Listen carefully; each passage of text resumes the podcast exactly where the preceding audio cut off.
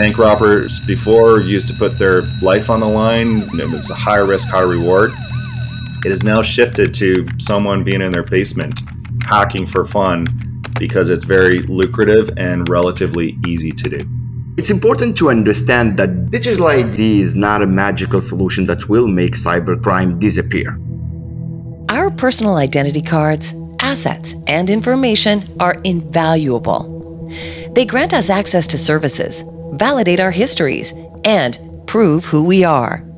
And in the wrong hands, the use of our identity information could have dire consequences. This is Beyond, a podcast about cybersecurity enabling business today, tomorrow, and beyond. I'm Hartaj Nijjar, KPMG Canada's national cybersecurity leader. Let's explore together how businesses and Canadians can work together to protect what matters most in a digitally enabled future. And I'm your host, Tamara Stanners. Thank you for joining us on the second episode of our Destination Digital ID podcast series. This time around, we will be navigating the perilous landscape of identity theft, fraud, and cybercrime. We'll consider who might be out there looking to profit off our personal information and how we can work together to keep our personal identity assets safe. It might seem obvious, but let's consider for a moment why is it vital for us to protect our identities? Identity needs to be protected because it's the single source of truth. It proves that you are who you say you are. We're hearing from Erik Berg, a KPMG technology risk specialist. With access to identity information, someone can cause some serious damage, such as identity theft, identity fraud, creating fraudulent documents, passports, driver's license, the list goes on and on. It can cause damage to your credit information, tax debt, criminal records. Most importantly, the emotional damage that this causes individuals and the time that it takes to clear their records and their name is significant. Think through an example where someone trying to sell their home and they realize that there is actually a lien on your property and you're not able to sell your home trying to figure out what happened and you identify without you knowing someone used your ID in a deal that went sideways and failed to pay and the victim of the scam tried to recoup their losses by placing a lien on your home. And that's just one of many possible scenarios of how identity theft or the loss of personally identifiable information or PII could impact any one of us. Nobody is immune. What's worth noting is that cybercrime is just that a crime. And just like in any crime case, there are victims and there are perpetrators. So, what are the stories of these cyber perps? What's their motive? There are many different types of bad actors out there, and they all have different motivations. So, the first and foremost motivation for many cyber criminals is financial. So, identifying the easiest way between their hack and monetizing the hack is critical for them. So, there's ways of monetizing their hack on the dark web, typically records, credit card information, healthcare information. It can be sold for hundreds, if not thousands of dollars. And many times these hacks include hundreds, if not thousands of records at a time. So it's very, very profitable. There are political motivations or hacktivism, as we refer to it, where they want to promote the interest of their ideology or to make something happen for an interested party. Revenge, typically internal threats, include attacking with the intent to harm as a payback. So, we talked about motivations, and let's just briefly talk about ways in which access to information is obtained. So, there are many different ways of gaining access. So, through the dark web, it's as easy as actually just purchasing credit card information or healthcare records on the dark web, buying exploit kits where you can exploit systems. Social engineering is one of the easiest ways to gather sensitive information. So, one of the key takeaways is it's much easier than people think Bank robbers before used to put their life on the line, robbing banks, and it was a high risk, high reward. It has now shifted to someone being in their basement, hacking for fun, because it's very lucrative and relatively easy to do. They might be depicted as these faceless, mysterious figures hidden behind a wall of screens, but they're often not. With the risk and reward paradigm having shifted, a cyber criminal could be anyone. It could be your neighbor, your taxi driver, or maybe even someone you went to college with. Two medium double doubles, a cruller, and an apple fritter. Thanks. Here's your coffee and fritter. Thanks. So uh, let me get this straight. Your boyfriend from U of M was a hacker, and after we graduated, you got into it too? Yeah, I mean, I was always naturally really good at coding and building programs, so it came easy. Honestly, it's way easier than most people think. Wow, so you're really a hacker. Huh. Honestly, I imagined hackers being these, you know, faceless characters in hoodies. Well, I do own a few of those. No, but seriously, if you don't mind me asking, how does it work exactly, what you do? Okay, um, let me try to explain. Mm, damn, these are so delicious. Okay, think of it like in the physical world. You've got your house, right? It's got all your valuables in it, that means there's always a chance that someone might try to break in and steal them. So what do you do? You lock your door. But some people, well, they leave that door open. That's where I come in. I'll go house to house checking for those open doors. I rarely use the front door, too obvious, but the back door or window, that just might be open. And if I get in, there's even a chance nobody would even notice. Of course, there are some houses that have security systems. I check for those first thing. It's too risky to hit a house with an alarm, so I mostly avoid them. But sometimes, and you'll be surprised how often, there won't be any security system and a door or a window won't be locked. That's when I just stroll on in and gather up as much valuable data as I can. Then it's mine to do with as I please. Most of the time, I just auction it off to the highest bidder. Oh, wow, it's that simple. You're really inspiring me here to amp up my security at home.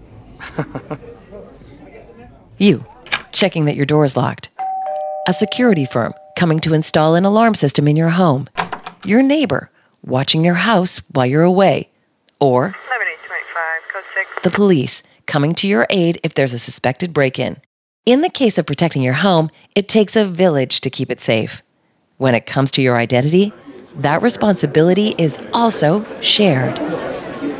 In this paradigm where we have bad actors, we also have good actors. So people that work tirelessly to keep identity information safe.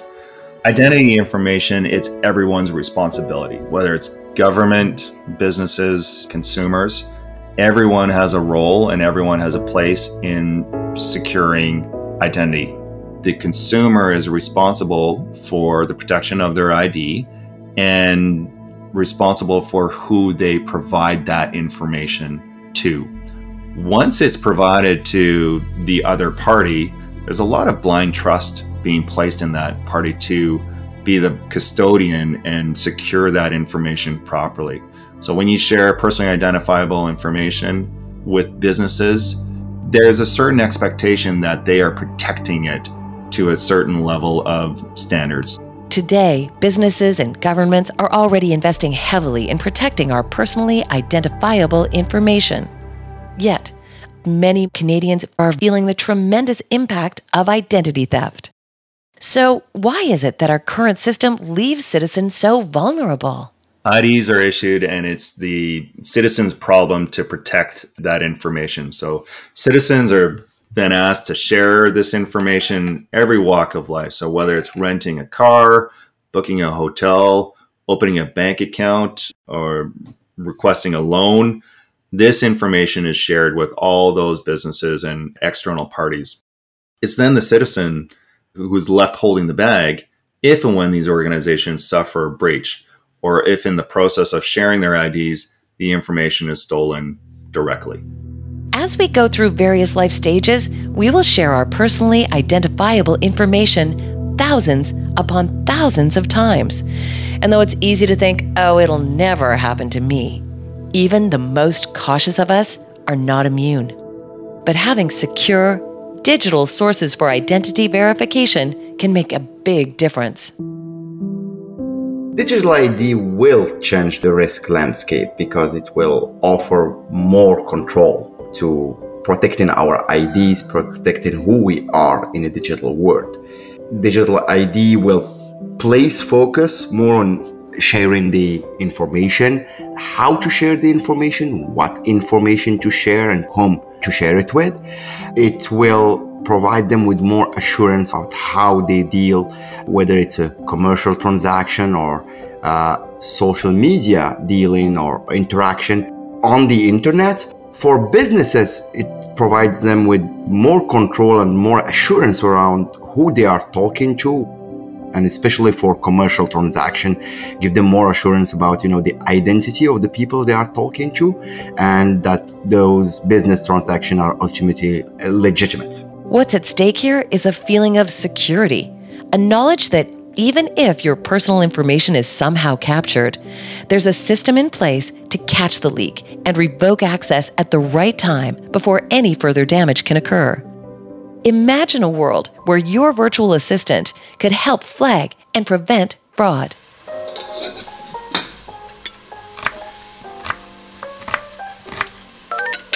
You've received an urgent notification. This message is to inform you of the use of your identity in a mortgage application. Iris, summarize details of the application, please. Here are the details. Your identity was used at the Beaujolais location at 451 Rue Montaigne at 4:03 p.m. today, April 15th. The mortgage application submitted to Lafleur Bank, totaling 745,000 Canadian dollars, What? requires your approval. To grant approval, say approved. To flag fraudulent activity, say fraudulent activity. This makes zero sense. Could Aisha have used it? Why would she? No. Mom? She's owned her house for 30 years. Khalid? No. This definitely isn't them. Fraudulent activity. Thank you. Fraudulent activity statement received. Please confirm your identity via retinal scan. Scan confirmed. Two factor identification required. Send PIN via text. Your authentication was successful. Access to your identity has been revoked and the mortgage application cancelled. We have notified Lafleur Bank of fraudulent activity. Great. Now that that's settled, Iris, remind me in 20 minutes to turn off the potatoes.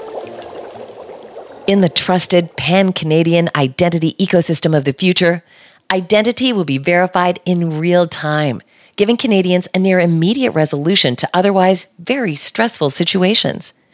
In essence, we stand to gain peace of mind. But even with added controls, increased oversight, and strong cybersecurity defenses, the system won't be perfect. That's to say that bad actors are relentless. They get smarter and more savvy by the minute, and they're not going anywhere. It's important to understand that digital ID is not a magical solution that will make cybercrime disappear. It's a way of better protecting what we have right now. Bad guys will always be looking for ways to circumvent whatever protection measures we put in place, whether it's in the electronic world or in the real world. You see crime evolving around the same objectives.